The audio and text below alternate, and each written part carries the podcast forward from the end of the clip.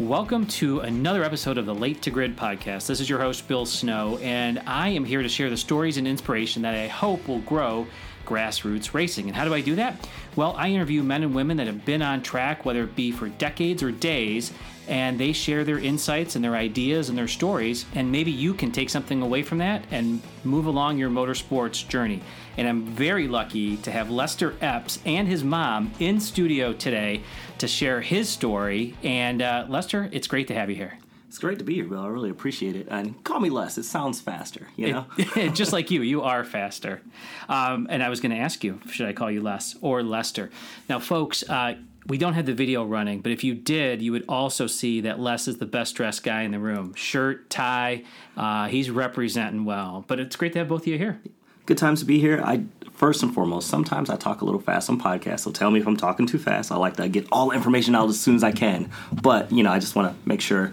First and foremost, I want to give you your flowers on this, Bill. Just give you your appreciation. I didn't really listen to the podcast before I met you, and then I started to listen to it as I met you, and I'm like, oh, man. So if this is you guys' first episode, I'm sure a lot of people or my friends will read or listen to this and be like, oh, wow, this is a really good episode. But just go back a few more episodes, and he'll talk about like how to actually get on track, how to actually do all the things you need to do, talk to the people in the paddock, and self-improvements and things. I think my favorite episode so far was how to stay sharp over the wintertime in your off season, making the most productiveness over your off season, and that has a coach with it, and it's just kind of a different way of thinking of that, because I internalize a lot of things at the racetrack, like I have to do this. But it really comes down to racing as a team sport, believe it or not. And the better people you have around you, the more you can do. And that's what Bill's actually providing right now. So it's no paywall. Let me go ahead and say that. There's no paywall. There's nothing you have to do. Bill actually he posts all this stuff online, and it's great. So I just want to go ahead and get that out the way. Well, thank you very much for that, Les. Yeah, this has been fun to meet a lot of people along the way. But you and I met at Gingerman because you rented a seat from Radar Racing. And folks... one of the things that we're going to be talking about is Les's energy, his contagious smile, because it's always there. But Les, why don't you tell listeners a little bit more about who you are and what you do for a living? So I wrote down in my notes, I said, it's a hard question. It's like, my name's Les Epps. I'm from Akron, Ohio, but I live in Chicagoland, if you will. And I do whatever it takes. So I do whatever it takes to be successful in motorsports, and that means sometimes staying up late nights. That means working odd jobs. That means, you know, shaking in the hands, kissing the baby, signing the autographs, going to the seminars, anything I have to do to be successful in motorsports. So there's a couple times I've been, you know, delivering Chinese food. I'm a CNC machinist right now, so but I'm always looking for more jobs. But I worked in the automotive industry for about 10 years. You know, did the whole universal technical thing in Illinois, and it was great. Learned a lot of things. I was a technician at Toyota for a while, worked in the speed shop, and, you know, I stocked groceries, food stores, you know, so I've done a lot of things, whatever I could, just to make this dream work out for me. So if you're delivering Chinese, what kind of car are you driving? Race car? There have been times I showed up in my, I was delivering in my 88 Supra, target top off, just show up, you know, anti like, pop, pop, pop, you know, I'm coming down the street. The guy's like, hey, you're not Chinese. And I'm like, no, but here's your food really quickly. How about a tip? That's awesome.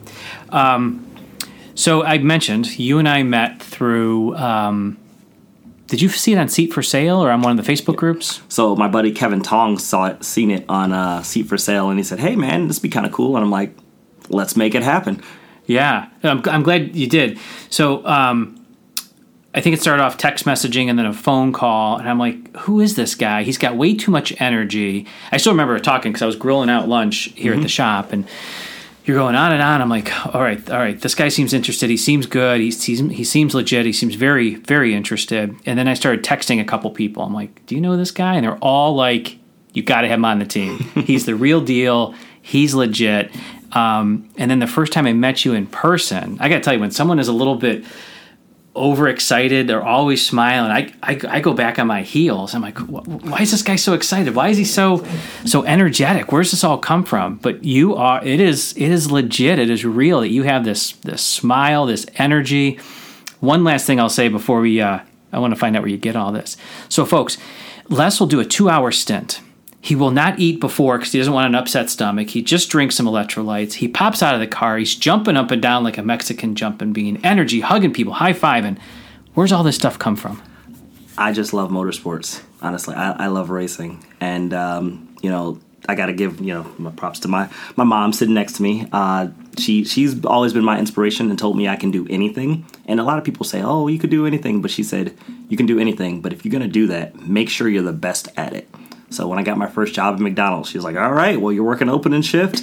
Go there. She dropped me off at, you know, at work. And all right, go get them. You know, and I'm like, well, Mom, it's only McDonald's. She's like, but if you work really hard, you can have anything you want. So I just treat everything very seriously. But I'm so happy and excited that I can actually be in this thing that I've been watching for so long. Every day I go to the track, it's just always the butterflies in your stomach. You're like, oh, this is so good. I can't believe I get to do this. This is so good. I think that's great. And, folks, if you ever get the chance to meet Les at the track, you have to make a point of it. Matter of fact, we were doing another Champ Car event. Must have been in Ohio. And somebody came over and said, yeah, you were the guys that were with Les. Not you're the Radar Racing guys. No, not you're the Neon guys. You're the guys that were with Les. So you definitely make a great impression. It was some of the Champ Car staff. So how did you first get involved in all this? So the classic villain story. Dun, dun, dun. No. When I was younger, my dad told me I could be an architect or a race car driver. I was about 5 years old, and no 5-year-old wants to do geometry, right? So I picked race car driver. Little did I know he wasn't going to actually be like, all right, well, here's a race car. There you go, kid. Mm-hmm. There you go. But he did support me through a little bit of go-karting. And by what I mean go-karting, we're in Akron, Ohio, and this was in the 90s. There was no built go-kart tracks. There was no anything fantastic as you might K1 speed or anything like that. So he built me like a little asphalt track, you know, poured some asphalt in the front yard. And my mom, she stayed married to him. I don't know how she did it.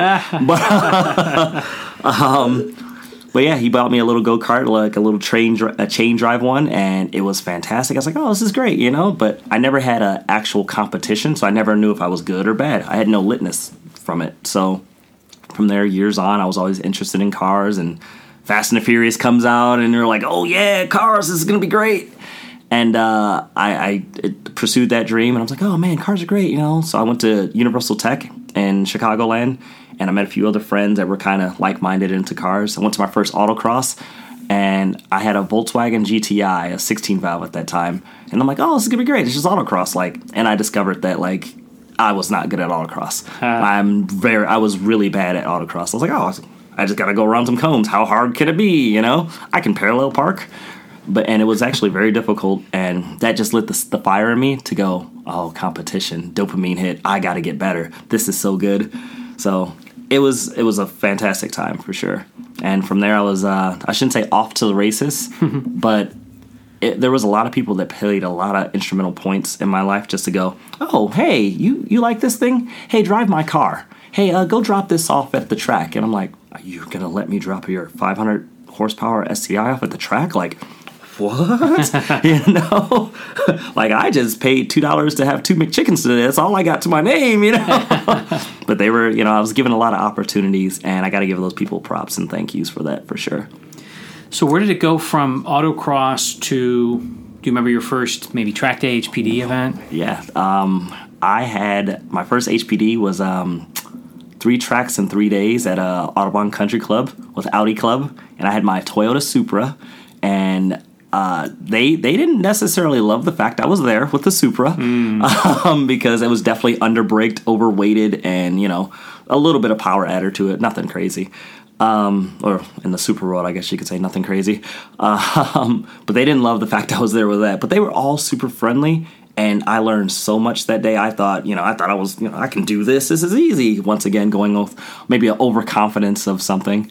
And, my first instructor, he was like, you're missing all the apexes. And I'm like, oh, cool. What's an apex? And he's like, you know, the sharpest point of the turn. I'm like, no, I didn't go to college. I don't know what that is. And he's like, what do you mean? I'm like, well, here's a track map. I'm like, oh, yeah, I watched this video on YouTube. And he's like, so you have no track experience? I'm like, no.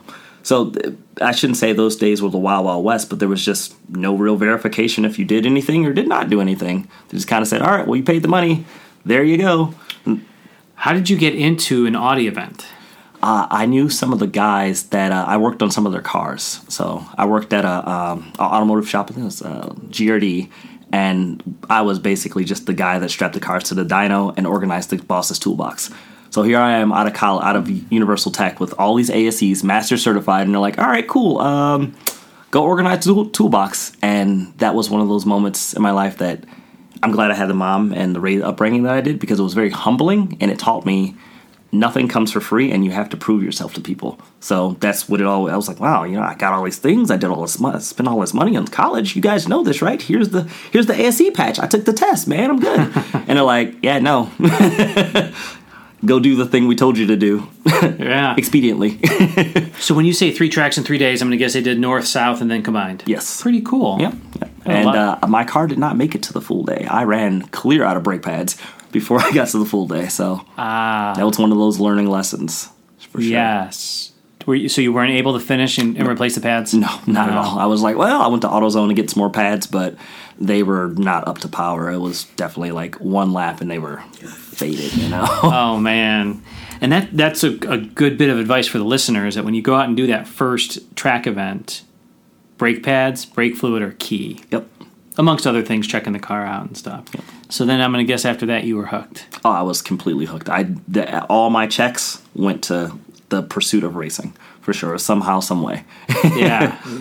You go from 2 chicken sandwiches to hanging out at Autobahn for a day. Pretty much. A weekend. That's pretty cool. That's a nice facility. Yeah. While we're talking about, what's your favorite track? I still got to say Road Atlanta. Road Atlanta is the perfect, I know it's going to sound wild, but it's the perfect amount of danger. It's the perfect amount of danger and risk. But there's some elevation, there's some off-camber stuff, and it happens quickly enough to where if you mess up one lap, just wait a little bit. You're going to have a chance to do it again and hopefully less than a minute and 40 seconds. Yeah.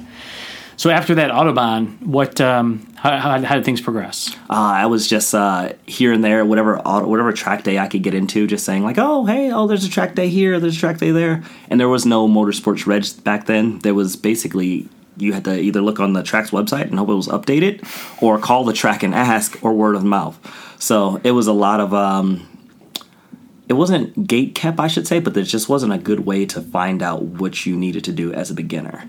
So that's why I was saying for your podcast, you go over, you're like, do this. You can go to this club. And once you know people in the club, then you're cool. Then you're like, we're doing this next thing. Or, we're doing this other thing. And it's, we can go out to dinner after. And in my head, I'm thinking, yeah, I would like to, but I did just spend all my money on Motul 600, didn't I? Yeah. $30 minus. Okay, yeah, no. All right, and the fuel at Autobahn was $7. Okay, I put that in. Okay. I can only make the left-hand turns because it won't fuel starve, And it's me doing the mental math in my head like, and I got to go to work Monday too. All right.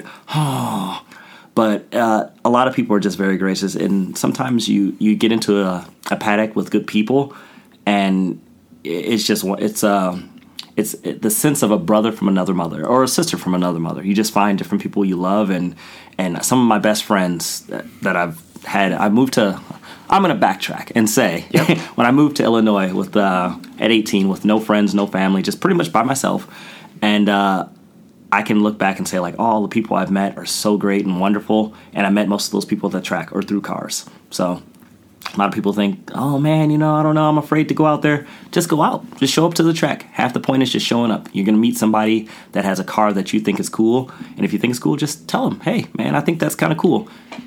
It's amazing how that just works. Nobody has egos. There's a lot of camaraderie. There's a lot of, brotherhood at the track. Yeah, it doesn't matter, your race, your religion, your sex. Doesn't matter.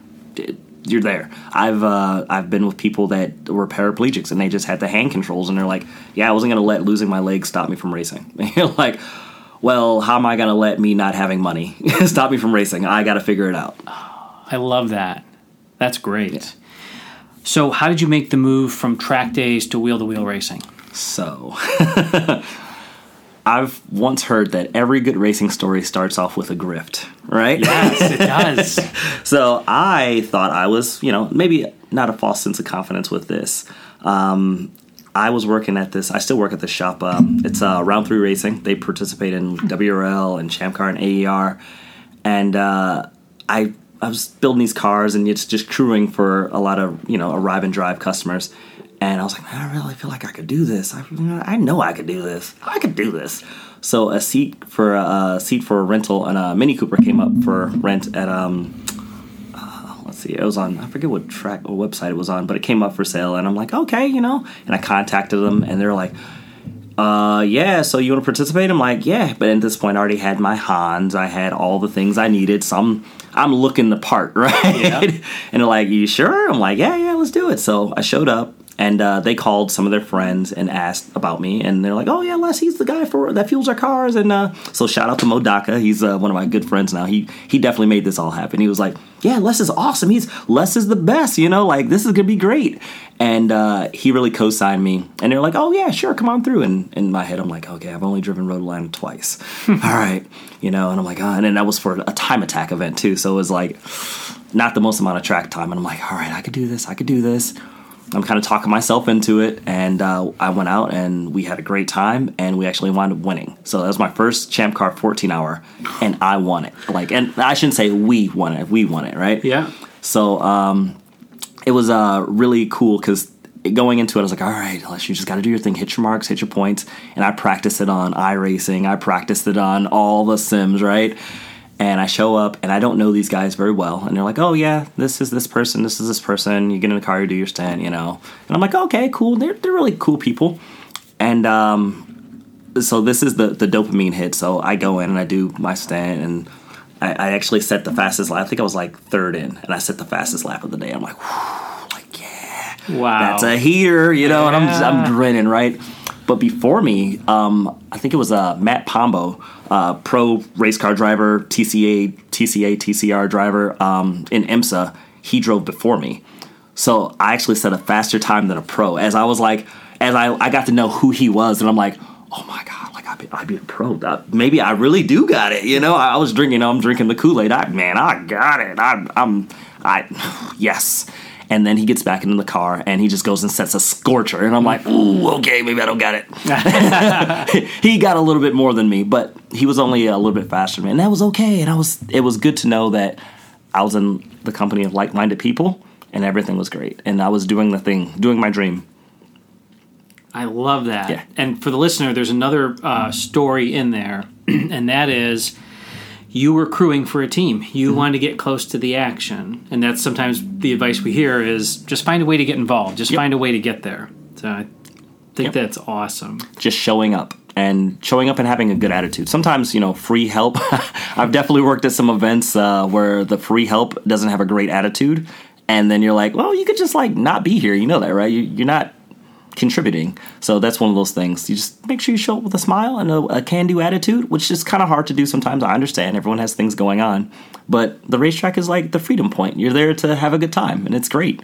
Yeah. It's the greatest place on earth. It is. Sometimes. Yeah. I've never had a bad day at the racetrack. I've had more expensive days at the racetrack, but I've never had a bad day. I do like that. So let's talk about 2023. How has your season been? I'm going to say, in one word, smooth. In the sense that my 2022 was very hectic. I was at the track in 2022. I was at the track at 33 weekends that year. 33 weekends. Holy cow! Right. Still working a full-time job. I worked 200 hours at my full-time job. So that's when I say, like, I will do whatever it takes. Means that, okay, well, flying out, going to do this thing. Hey, Mom, I'm not gonna make it home for your birthday, but we can FaceTime, like, you know. Yeah. And she's perfectly supportive and happy with that. You know, she's like, oh, you're doing your thing. Okay, send me a video. Send me a picture. I am 33 weekends. It's a lot. Oh, wow. I'm trying to figure out, how do we get this message to my wife? That is great. So, yeah, let's, before we talk about 2023 then, for someone racing that much, I mean, of course you're getting the seat time. Did that create any other constraints for you? Did it mess up other parts of your life? Did it positively impact other parts of your life? For sure. I mean, and you have your goods and your bads. So I learned that I'm really bad at time management, for sure. And I'm trying to work on getting better with that. And the positive part is I can honestly say I'm trying to work on getting better with that. But the other positive is being at the track that much, it taught me, being around different people, I should say, it taught me I have to give my all, and you need to be able to give your all at a moment's notice. And whether it's, you know, flipping cheeseburgers at McDonald's, or if it's, you know, at the racetrack, you got to sometimes just put your head down and dig through it. And usually on the other side of that is greatness, and it's fantastic. So 2022 was a great year for me. I won some races. I think it was 2020. I won Daytona. I actually brought my mom down to Daytona, and it was a fantastic time. Like, aww. So she got to, you know, experience Daytona for the first time under the big lights, and it was a 14-hour race, and we won that, and that was super great. And just getting to go places and see different tracks, and just waking up and just going, okay, I have to do this today. Wait, I get to do this today. And you're like, oh, this is so good. This is so good. That's awesome. That's great. So let's go to 2023. You said it was a smooth season. Yes. What were some of the highlights from this year? I got to drive 3 new tracks this year, 3 new cars, one of them being a 95 Neon, which I'm still so excited about that. Yeah? Yeah, I'm so excited about that. We talked about this at the track, and everyone was like, why are you driving a Neon? Like, some of my friends were like, so, like, an SRT4? I'm like, no, a 95 Neon. They're like, what? I'm like, you know, the one that's like, hi, you know, the commercials back in the day. That's right. And they're like, oh, but so that was a race car? I'm like, yeah, man, it's great. And before I drove the Neon, two or 3 weeks before that, I drove a Porsche Boxster and a Porsche Cayman at Road Atlanta. And it was fantastic. But for some reason, that Neon just, my you know, just ticked my little mark. You know, 15-year-old Lester was like, you made it, my guy. You made it.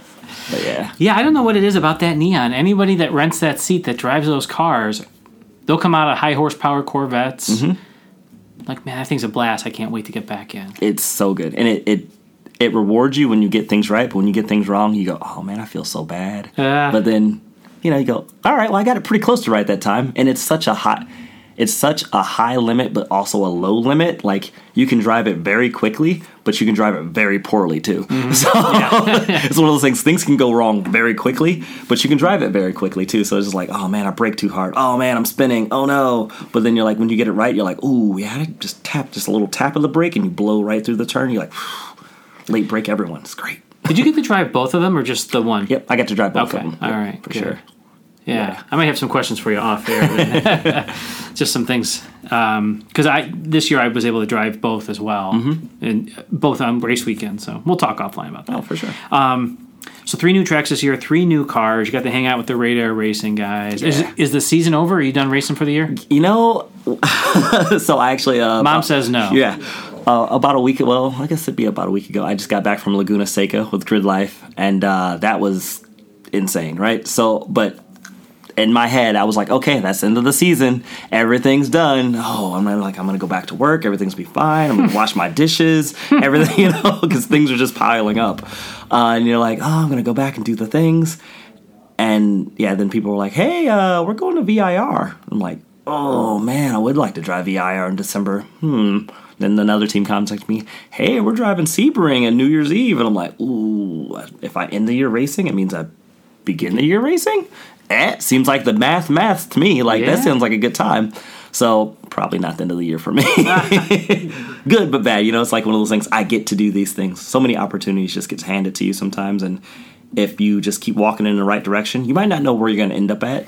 But if you walk in the direction you think you want to be in and have a positive attitude, great things are going to happen for you. Absolutely. Well, I hope you get to one or both of those events and end the year on another high note. Oh, yeah. So let's talk about you just drove across the country. Oh, yeah. In the Supra? In the Celica. Yep. Yep. All right. How'd that come about? So one of my friends, Mark, he really likes Celicas. Celica Mark, as people know him. And he's been you know, time attacking and doing some stuff for about 8 or 9 years or so, and he still has a passion for the cars, but he doesn't love driving anymore. He's just like, it kind of gives me anxiety, and I'm like, what do you mean? It's the greatest thing in the world for me. So he's like, all right, cool, you drive the car, like I'll build the car and do the data stuff, and you drive the car. So we kind of formed a partnership with that, and 2022 was the first year we decided to make that wild trip. We drove to from Chicagoland to Willow Springs. And he actually bought the car at an auction in California, like 2 years before that. So we went to the original person's house and like, hey, like knocked on their door, and they wanted no parts of us. They're like, get out of here, really? Right? They didn't want any parts of us. They're like, we sold it for a reason. Scram, you know. So we drove to Willow Springs, and that was a pretty long drive. And then we drove to Lime Rock last year. So we did two oceans in 1 year, and we're like, yeah, this was awesome. Like, and mind you, this car has crank windows, no sunroof, does have AC, and now has a radio from Alpine. So shout out Alpine Chris, because I had to have something. I was going nuts.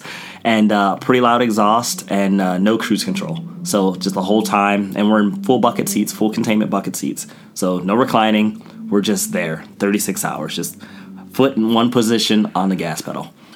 Wow. Yeah, it's we are silly, silly boys for sure. So what did you do at Grid Life? We did time attack. Okay. It was a really good time. The car wasn't super competitive in the class that we're in, but it's okay. It was a really good time just to see Laguna Seca and or actually to see the new tracks, honestly. Yeah. So was this one of the big Grid Life party events? Yes, it was one of the festivals. Because you were there. Yeah. Yeah. Well, of course. I mean, of course. Yellow sunglasses on, T-Pain was singing, took my shirt off. It was great. So before you guys got here, somebody shared a T-Pain video with me where he talks about RX-7s and rapping. Yes. Oh, yes. That made my day. So he actually dropped that song the day of the event. So I'm in the grid, you know, with my new Alpine unit, cranked up to the max, like, oh, it's so great. Oh, my gosh. How fun. So great. It's just, it's a different, I should say, vibe, because that's a California word, apparently. But it's a different vibe. It's so good. That was a Pontiac back in the day. It was. It also had a 1ZZ and a 2ZZ. It's like a Celica, kind of. Oh, okay. Yeah, because it cheered with the Matrix. Mm-hmm. Man, we're getting off on tangents here. It's always good to know where you can find other parts for your car, because it's most likely, as the listeners out there, there's another manufacturer that makes a variant of your car that might be in a junkyard untouched. So just make sure you know what you can have cross, you know, that can work. Yeah, right. So we don't talk a lot about Grid Life on this episode, because a lot of folks that I interview don't do Grid Life. A couple have. So for the listener, why would someone want to maybe try Grid Life compared to just doing an HPDE or a club event?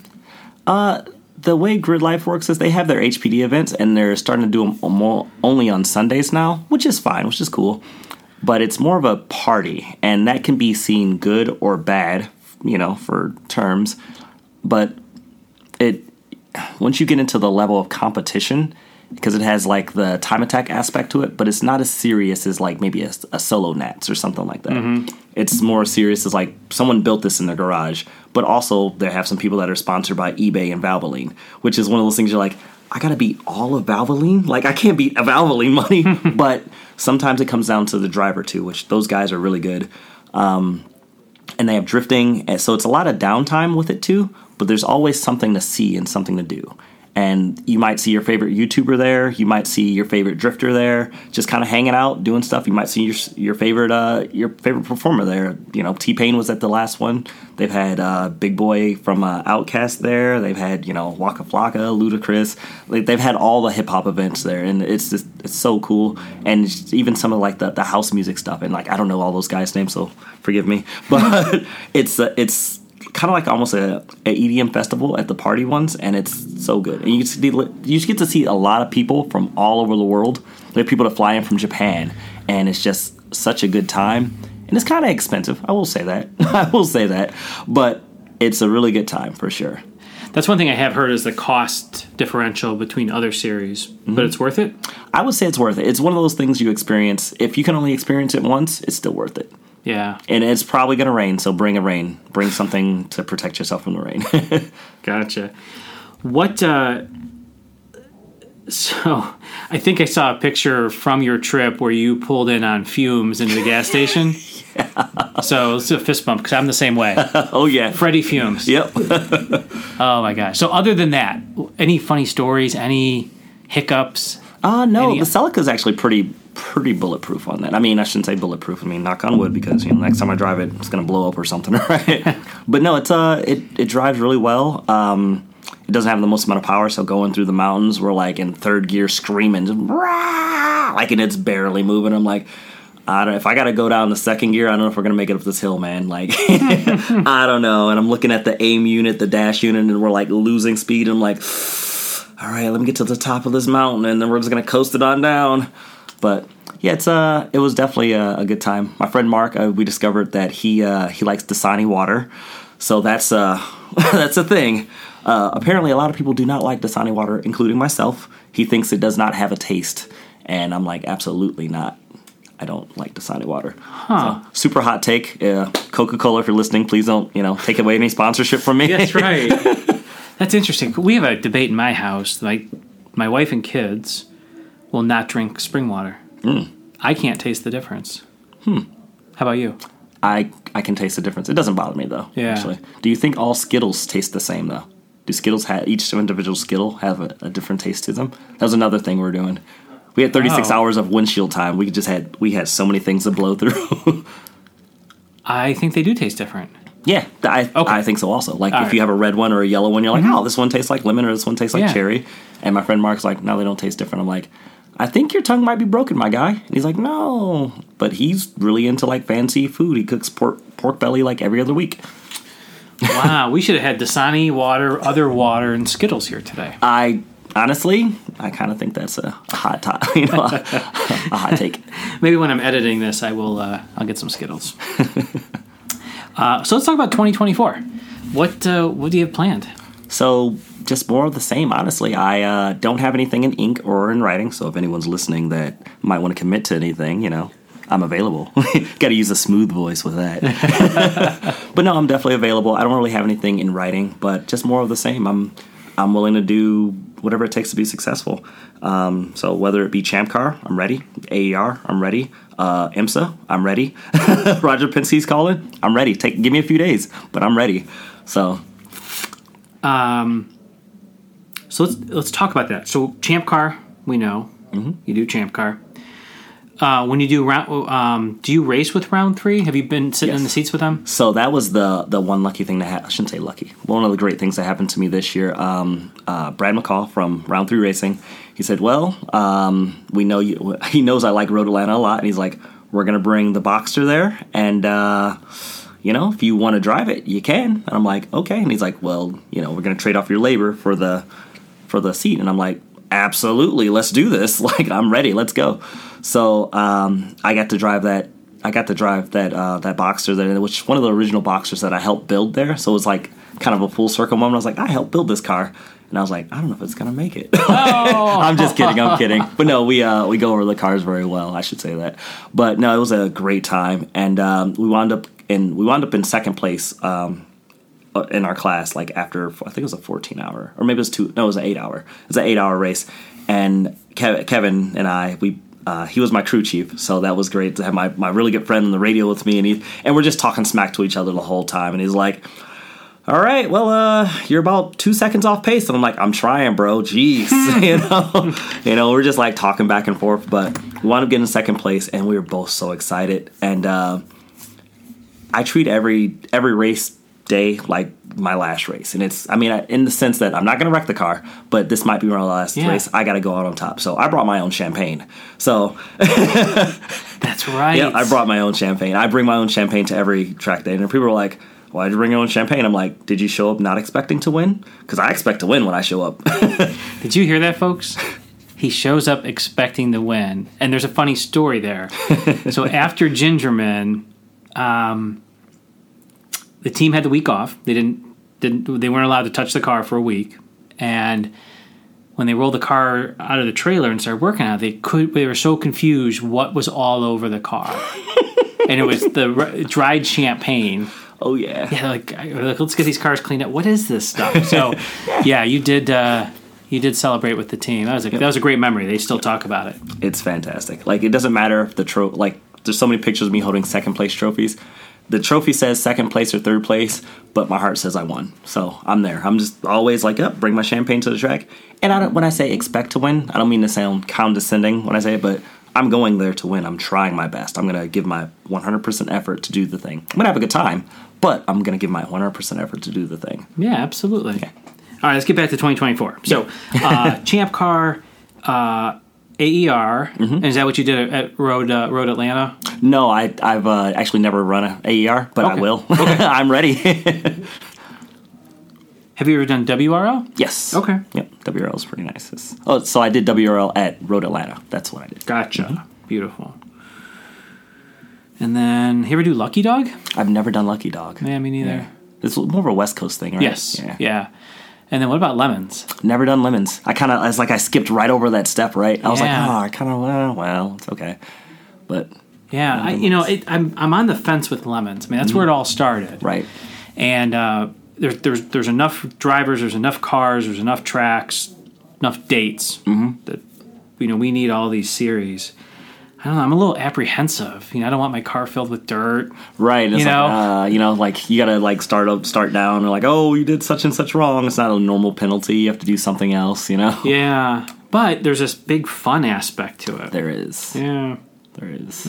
Is there a track you haven't gotten to that you hope to in 2024? I'm ready for Indy, I suppose. Right. Yeah. I mean, that's one of the. I tell myself because I've won at Daytona. And I've competed at Watkins Glen. I won't say I've won, but if I do those three, I'm like, man, that's a triple crown. I'm ready for Le Mans. After that, I'll qualify for Le Mans, right? If you follow the old rules, I'm ready to go. So the closest opportunity would be IMSA, right? And I'm thinking IMSA. I don't know if they have open track days there. I've heard, but I've never seen it. Yeah. I know Champ Car went there some years back. They did. Yeah. But yeah, I think that is that in August race or a September race. I don't know. I remember last time. Which is the IMSA. It was definitely hot. Yeah. Yeah. Yeah. So I mean, I'm ready for IMSA too. I mean, my bank account is not ready for IMSA, but my spirit is willing for IMSA. Well, there's people that have bank accounts that will help get you there. Exactly. Right? So where do you hope all of this goes? I gotta say this kind of candidly because my mom's here, but I don't have a backup plan. This has to work. No. I just want to be a professional driver. And I consider myself to be a professional or a semi-pro now because I'm not in the red as much as I used to be. So that's kind of cool. I balance the books at the end of the year and it works out okay. But I just want to be a pro. And I want to be known for the efforts that I give and maybe not the fastest lap time or all the watches, but I just want to do the thing. And whether that's in dirt track, if that's IMSA, if that's NASCAR, it actually doesn't really matter too much to me. I'm not an elitist when it comes to motorsports. I do love IMSA. That's my favorite form, but I would do IndyCar if I had the opportunity. I don't know if I would do F1. F1 just seems like it's not in my my wheelhouse, if you will. So, yeah. Yeah. So, ready for a super hot take? Sure. All right. Either you're going to gain some listeners or hate the listeners. But F1 drivers don't look like they're having fun. So that's one of the things. Always have fun, right? They never look like they're having fun. They're always like, oh, this, and this. The car was great, da-da-da-da thing. And it's very robotic, systematic, change the hat, do the thing. They walk off. Sometimes you get a hot take from Hamilton or you get a little ha-ha from Kimi or something, But that's why I kind of don't watch F1. Everyone's like, oh, but it's the fastest form of motorsports. I'm like, yeah, but... I've seen people in Champ Car be in last place, literally, scatter their car on the last day, and they come up after grid, after the flag flies, and they cheer you. They got a beer in their hand, they're smiling. Hey, you guys, help me push this car in the trailer real quick. And you're like, there's oil everywhere, and they're like, hey, we're gonna be ready for next race though. Just wait. And they're smiling and happy, and you're like, wow, that was literally no less than $5,000. And you're thinking in your head that's. And now the person I am now, I'm older, I can go, that's a mortgage for a couple months or this or that or out of your 401k or something. But they're so happy. And if you can't be smiling when you're giving the interview or something like that, then that's not conducive to the fans. I don't care if you're just like, oh, I went fast. Okay. It doesn't mean anything to me. Yeah. I never really thought about it like that, but it seems scripted. It seems architected. Yeah, they do the thing. They change their hat. I had a really good, which is great that they shout out their teams for giving the thing. But they change their hat. They drink the Gatorade and this the thing. Oh, okay, and then the next week they're at a different track, and then something else happens or there's drama in F1, and people are like, oh, it's the fastest form. And I shouldn't say I get a lot of hate on this, but I will. And I just don't resonate with that. I go meh. okay, cool, they drove some open wheel cars, but there's some guy driving, you know, kind of a dirt box car at Gingerman right now, or like, and he's smiling ear to ear, like, this is great, you know? Yeah. Yeah. So what would be one thing that would have to happen in 2024 for you to get that next step towards, you know, whether it be NASCAR, IMSA, some dirt series somewhere? That's a really good question. I haven't actually thought about it too much, and I think the easy answer always, so everyone says, is funding, but I don't think it's exactly that. I mean, obviously money helps everything, right? Mm-hmm. But just for me personally, I think it's I'm gonna actually look into listening to your last episode about off season. I'm actually gonna look into some coaching this year and just kind of maybe focus my mindset with things, because I have all the energy and I do all the things. I don't sleep a lot. I work the job. I do the things. I'm good at this. I'm good at that. I put my all into all the things I do. But I think if I can focus and maybe harnessed in a certain direction, I would be better off. So I'm going to look into that. So I think that's more so just my personal goals of being able to say, hey, this is something I'm not good at, and I know this is where I'm wasting energy and time at. So I actually have a planner now and I can do the things. I'm not very good at driving mid-engine cars, so I'm leaning into that flaw myself. I'm already been trying to like rent more seats in like mid-engine cars, or, you know, I'm actually thinking about buying a mid-engine car. I can't release what I'm thinking about just yet, but a few people know. But just buying another HPD car, just you know, something cheap and reliable that I can just take to the track and thrash and just see how it feels on the limit. Because if that's where I'm lacking at, that's the next thing that I need to go, oh, all right, that's the thing. I need that. All right. And if it's dirt track, then I can rent seats. And I was actually talking to Sean Rahal about renting a seat just to test and tune with him and just seeing how the dirt feels. Because all those guys say, like, oh, yeah, you know, like dirt track, like, you know, that's where you learn everything. Like Carl Larson, dirt track guy. Yeah. You know, amazing driver. Maybe not the best interviewer, but amazing guy. Amazing driver for sure. And he's doing IndyCar, and he's did NASCAR, and he's done the Rolex, and he's done so many things. And it's like, to me, you have to look at that and go, huh, is it talent, or did he just ingrain that into himself? So there's always some talent in some things, but if you don't have the talent, you still just got to get the muscle memory and just work at it. Yeah. Yep. Exactly. It's almost indistinguishable. What's the best motorsports advice you've received? I would have to say, so from my my friend Charlie, Charlie said, either you can put this thing, you can drive this thing into the trailer, or you can put it in sideways upside, or you can put it in upside down sideways later. Huh. So at that time, I think I was driving my Integra at Road America, and that didn't end well. So he told me to put it away, and I didn't. I was like, I'm just going to go out for one more lap. And, yeah, and the ball joint broke, and there we go. Right in the kink. It was fantastic. Integra things. Yep. But no, just so, in a sense, just knowing when. Knowing your limits, in a sense. Like, knowing you've extracted the most out of that day or the most out of that race. So you can push yourself, but at some point you're over the limit, and that's okay because that can become your new limit, but you shouldn't hold on to that. And as a discretion is the better part of valor. So you just have to know when it is, and that's one of those things in racing, like no one can tell you that. You just have to feel it. You go, you know what? I'm not going to go out for that last session. I'm a little tired. I'm a little dehydrated. You have to just kind of know yourself and go like, you know, I think it was one of your episodes. I'm really just giving you all the shout-outs here, Bill. Like one of your episodes of you're saying like, you know, a small mistake in the beginning where you're not going very fast, yeah, that's okay, right? But a mistake at the end of the day, you're going a lot faster, and then you might not have the wherewithal to catch it. Mm-hmm. And you're like, oh, this is normal. Oh, wait, no, I'm sideways. I'm really sideways. Oh, that's full lock. Okay, I'm going in backwards. And here's the bang. Yeah. Yeah. And then what advice do you give to people when they ask, Les, I need some motorsports advice? What do you always say? I just try and say have fun. And with that, it's very a generic, bland one, but It comes down to, like, if that's fun of you just building the car, if you're just a builder, be a builder. Dude, lean into your strengths. If you're a driver and you want to just drive, rent seats. Do that thing. If you're just a car show guy, that's fantastic. If you just want to come to the track and hang out, if you think driving the car causes you stress, don't drive the car. Just come and hang out. Enjoy. Find other ways to volunteer, hang out, or get paid. There's plenty of people that will pay you to fill their cars, to do their data systems, to do all the things. There's always something in motorsports you can be doing. And if you don't know how to do it, you could just say, hey, sir, can you teach me how to do that? Or where are you starting your tires at? Or why do you start your tires so low? Or like, why is this? And sometimes they'll have a good answer for you, and sometimes they won't. But at least it's a data point for you to have.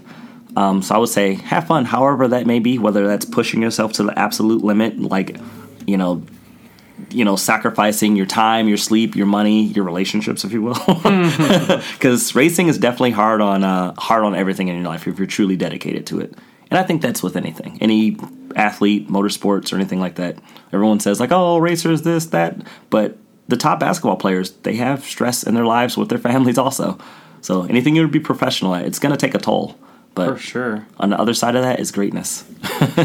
When you want to learn more about something, whether it's car control, you brought up mid-engine, learning a track, what are some of your go-to resources? Oh, I just lean into everything. Yeah? So it's definitely the YouTubes. I've been at the track so long, I've met so many people. I'm not bragging, it's a weird flex, right? But I've met so many people that typically have an idea of something I would like, hey, I've never done this. Are you good at driving this? And then if you're at the track, you can say, hey, can I jump in with you? And if they say like, oh, yeah, then you're like, okay, well, hey, I have my AIM Solo. Can I just toss that in your car and I can look at your data later on? Like, I'm not going to use it to compete against you at this point in time. Caveat. But it's usually most people are willing to help you. And if you ask them like, hey, so what do you do in this turn here? And left foot braking. You know, I didn't really know how to left foot brake, so I got to give my friend Jake Kaminskis a shout out on that. I had a Honda Civic SI. And I know I'm naming off all these cars for listeners. I do not have money like that. My mom did not buy me all these cars. I lived in a generation where you could buy a $1,000, Civic or a Supra. Those things were prevalent back then. So they used to call me less than $1,000 Epps. I would show up to the track with like some rusty cars, but they would have good brakes and wheels and tires on them. And I would just go out and just run. So if you guys have seen my Integra, it's bright yellow, and it became my favorite color apparently.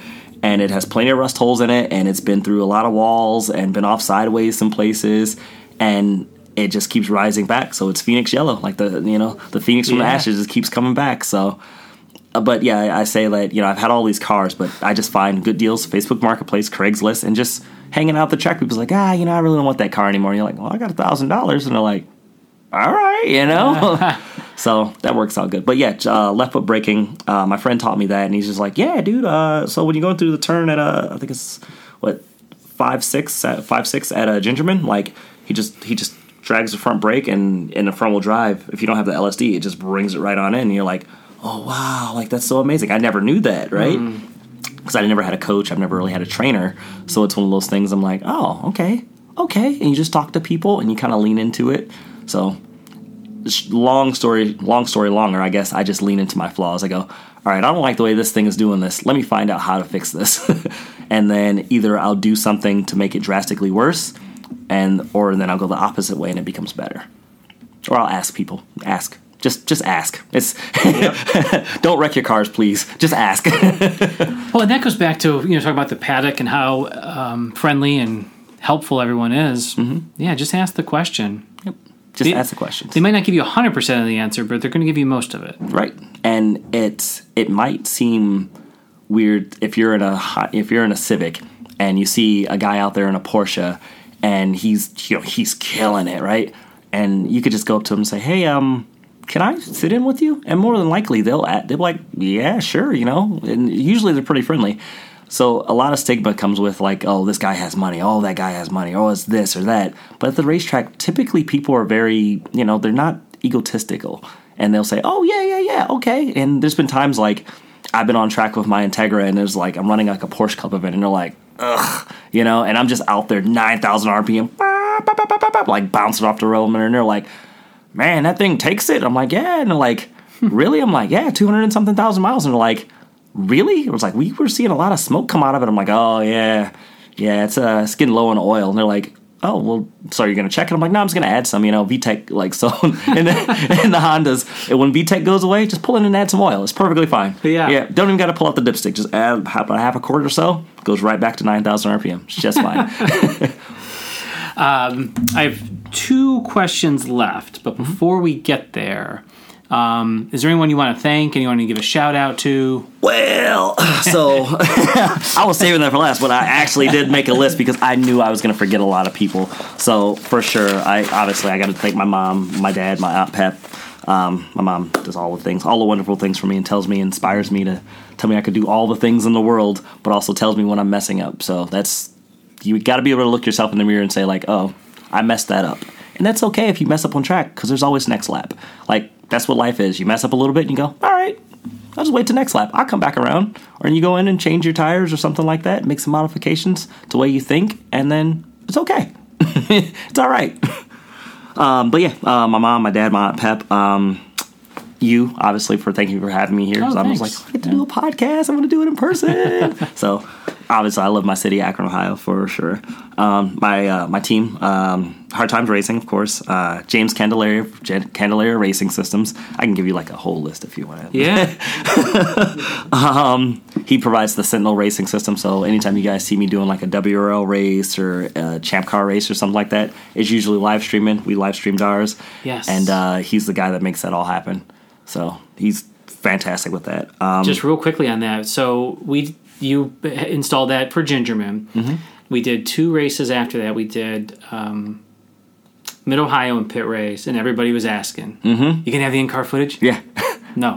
Yeah, sorry. So that is really cool that you're able to do that. Yeah, it really brings people along for your journey. So, like, you know, when you say, like, oh, I'm going racing this weekend, and then you come back to work on Monday, you're like, oh, the first question is, did you win? And you're like, yeah, but... You know, sometimes yeah or no, or I got second place, and it's just kind of a weird, it's a jaggedness because they're kind of used to, like, the simple things of, like, Team A plays Team B, and then Team A does the thing, or Team B does the thing, and then there's, like, a final thing, right? Yeah. But in racing, it's like you have, like, at least 30-something cars of people doing things and this and that, and I was in last place, but then I brought it into third, and then, like, then such and such happened, and it just is... It's so many things. It's my mentor, Mark, he always says, you don't have to add drama to racing. There's always a story. You don't have to add anything else to it. There's always like, oh, such and such caught on fire, or this happened, or yeah, I was going up the hill, and it could be something that's like, I was leading a race, and then I missed third gear, and then they passed me. You know, and it's like, it's the simplest things of like, the simplest story, and you're like, oh, but it has such a dramatic outcome, and if you just limit it to saying like, oh, I won, or I didn't win, or yeah, it's... doesn't really lead to like, oh, well, we came in and we had to fuel, but then the guy dropped the fire bottle or something like that, and yeah. It's just like, when you see it on the footage, you go, ooh, oh no, it brings everyone into your, like, kind of your world. Yeah. It's great. Yeah, it's much more than just the finishing order. Right. Yeah. And it's, you know, and if you're doing everything right, it's going to look boring. That's the best part. Like, everyone's like, oh, but, you know, there was no crashes or anything. Yeah, there shouldn't be. No, we're all basically professional drivers. There shouldn't be. We should be doing just fine, you know? So, right. For sure, it's, I love it. But, yeah, oh, sorry, off track, of course. So, shout out Mark, Dave, Dave G, Rob, Sam, Kevin Tong, my homie, I know you had another question about Kevin, too, so we're going to hold that for later. My friend Dale, Round 3 Racing, the McCalls. Let's see here. Nate from Envious. He's my photo guy. That was super awesome. He was there to show up and give us some photos. Oh, yeah. Let's see here. Jimmy at GPS Track Time and Ryan at Rev Match. Because the HPD guys are – it's not always just straight racing. Sometimes it's just like seat time. You just got to go do some laps, turn some laps, and just get it ingrained in your head because – in endurance racing, it's more often than not just turning laps. And you really just got to turn consistent laps to do the thing. You're not always door-to-door to someone. But when you are, you have to have that skill. But you just have to turn the laps and just be able to stick in your head and go, okay, nothing's happening this lap. No one's around me. It's okay. Do the thing. Next gear. Okay, don't miss that downshift. Okay, do the thing. And if you do that, you'll find yourself hopefully in front of everyone else or behind everyone else looking to make that pass. So... I would say always just try and do some HPDs. And if you don't think you're ready to jump into the world of racing, that's okay. Just do one more HPD and then maybe finesse your way in. For sure. And just a few more. Sorry. You're good. Just a few. I got like a whole list because I know people are like, hey, you didn't shout me out on your podcast. And I'm like, listen, man. But all my coworkers at Blue Coast, so Dan, Jeff, Anthony, big shout outs to Modaka. He's the one that gave me the co-sign originally to get into Champ Car, and Mike and Jim P-Tech, they actually so Mo made a step into IMSA this year, Lamborghini Super Trofeo, and he was going to Watkins Glen, and he's never been there. So they were like, well, I guess we'll just run a Champ Car race there, and it'll be fine. So I was their fourth driver. They just called me and said, hey, the seat's already paid for. Show up, and yeah, let's do the thing. And I'm like, I've never been to Watkins Glen. Like, I don't know what I'm going to do. Like, and I'm like, oh, man, okay. Wait, why am I nervous? Don't be nervous. It's Watkins Glen. I'm like, yeah, but everyone goes there. All the F1 driver goes there. Oh, my God. It's like, you know, I'm thinking in my head, like, Fangio, all those guys, like, we're there. I'm going to be there. And then, lucky enough, Grid Life went there this year, so I got to do, like, some practice before then. And it rained at the Grid Life event, and those guys that know me, like, I love some rain driving. I love some snow driving even better. Yeah. Let me tell you, I love it. It's amazing. So shout out to all those guys for giving me the opportunity to be with those guys. And they didn't have to do that. They were just, hey, yeah, Les, you got it, man. Come on through. And I'm like, I'm humble, honestly, to think that they would be, you know, they're IMSA drivers, and they're like, yeah, come do the thing. And I'm like, okay, well, now I have to drive super fast, right? And, yeah, man, I don't mean to toot my own horn, toot. But on the second day, I was a little bit faster than most people in the car, you know. I don't, you know. So if you guys want to give me the opportunity again, I appreciate it, but, you know. Yeah, like, we can't, like, this guy's faster. Right. Like, ooh, like, get out of here. Yeah. Scram. Well, you know, there's a saying that it goes a couple different ways. You know, who's in your room, who's sitting at your table, but it most commonly is, you are who you surround yourself with. Mm-hmm. And if you were hanging out with these IMSA drivers and the guys at guys and gals at Round 3 Racing, you know, you're and a bunch of the other teams that I don't even know that you race with, I mean, you're surrounding yourself with the right people. Right. And they're just going to elevate you up. Just like when we were hanging around with you at Gingerman, you know, you're in the trailer showing us, hey, here's a video, here's what you should be doing here, here's that. Mm-hmm. It's all great stuff. Yeah, it's... And that's just tricks of the trade I've learned along the way of, like, just the tools of, like, Kevin's really good at data, and I at squiggly lines, and I'm really trying to get better at it. I bought a whole new laptop. I bought all these things. I'm like, all right, well, I spent the money. Now I know I have to get better at it. And by new laptop, caveat, I mean $150 laptop, you know, used one. I try and get into everything with the smallest amount of things I can get until I'm good enough at it to where I can see the difference. Yeah. I can say, like, oh, this isn't doing the thing that I needed to do. Okay, I can spend a little more. So that's why I always tell people, like, don't spend a bunch of time to, you know, build your car before you're ready to go to the track. Just go as is, you know. I mean, obviously change your brakes and your tires. And, well, you don't even have to really change your tires, but just make sure you have the right pressures and the brake fluid. And then just show up. And chances are you're probably going to beat someone. I mean, I shouldn't say beat someone, but you're probably going to do better than you think you were going to. And you're going to have a great time. Your tires are going to be screaming. You're like, you might go off, but that's fine. You're going to learn the car limit. Yeah. Yeah, for sure. So, if people want to learn more about you, your racing, how do they connect with you? Okay, so all the hate mail about the F1 stuff, you can look at me at Instagram. It's SupraKing7M. It's also tattooed on my hand because I went all in on that. Yeah. Oh, you did? Yeah. So you remember Speed Racer?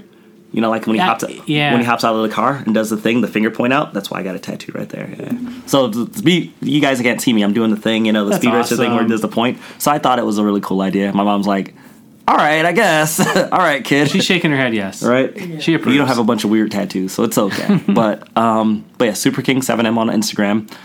Les Epps on Facebook. Let's see here. You email me, too. Email me at lester.interest@gmail.com. I will, you know, just get in touch with me. Usually I'm up to like 3 o'clock in the morning every morning. So whatever you need to do, if you have a question about anything, if you have a good idea and you need me to be somewhere to do a thing, I'm there. If I don't have a prior commitment, I'll show up. You know, you got a good idea and a ham sandwich, I'm there. You know, you don't have to pay me to show up. I'm okay. Got to bring the ham sandwich. Right, got to bring the ham sandwich. We'll put links to all those in the show notes so people can just click on it and get connected up with you and learn more about you. So before I ask the final question... Mm-hmm. What did we want to talk about, Kevin? Oh, so about, well, I guess Kevin is included in the final question. So, okay, perfect. Yes. Okay, good. Yeah. So in that case, is there anything else we didn't talk about yet that you wanted to? Let me scroll back through my notes here, put on my glasses. Kevin's always included in the last question. Yeah. Yeah.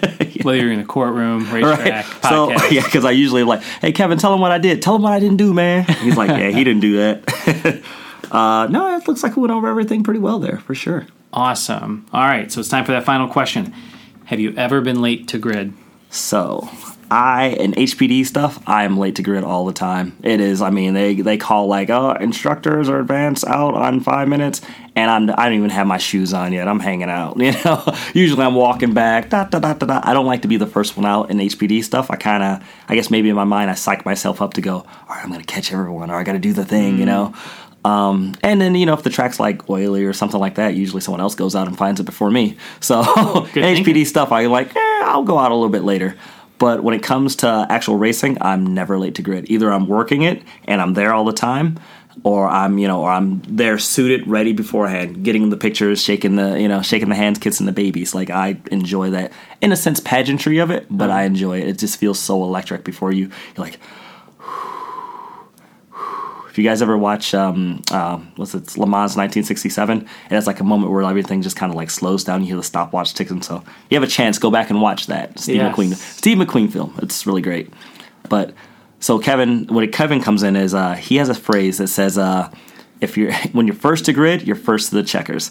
And once we start saying that at round 3, we started winning a whole lot more races. No way. Yeah. So first to grid, first to checkers, and sometimes it's really hard to do that, you know, where sometimes you got to do a control arm like 5 minutes before the grid closes, and you're like, okay, I got to do this. So, you know, Will wheels up from the hotel to the track at like 5 a.m. just to get the cars ready. And as soon as they say, you know, all right, grid is not open, usually we're the ones like, you know, the grid workers unlocking, and we're like waving. And you're like, hey, open the door, man. We got to go. Again. Right, we got to go. We got to do the thing. And we have all the tents set up and everything's ready to go. Everything's fueled. And our drivers usually just come, get in the car, and, you know, hopefully they qualified towards the front of the field. So it's a good long walk in front of all the other cars, and you go, you know. I honestly think it's just a good way to start the race off. When you're not starting behind, then you're not starting behind. Yes. Mentally.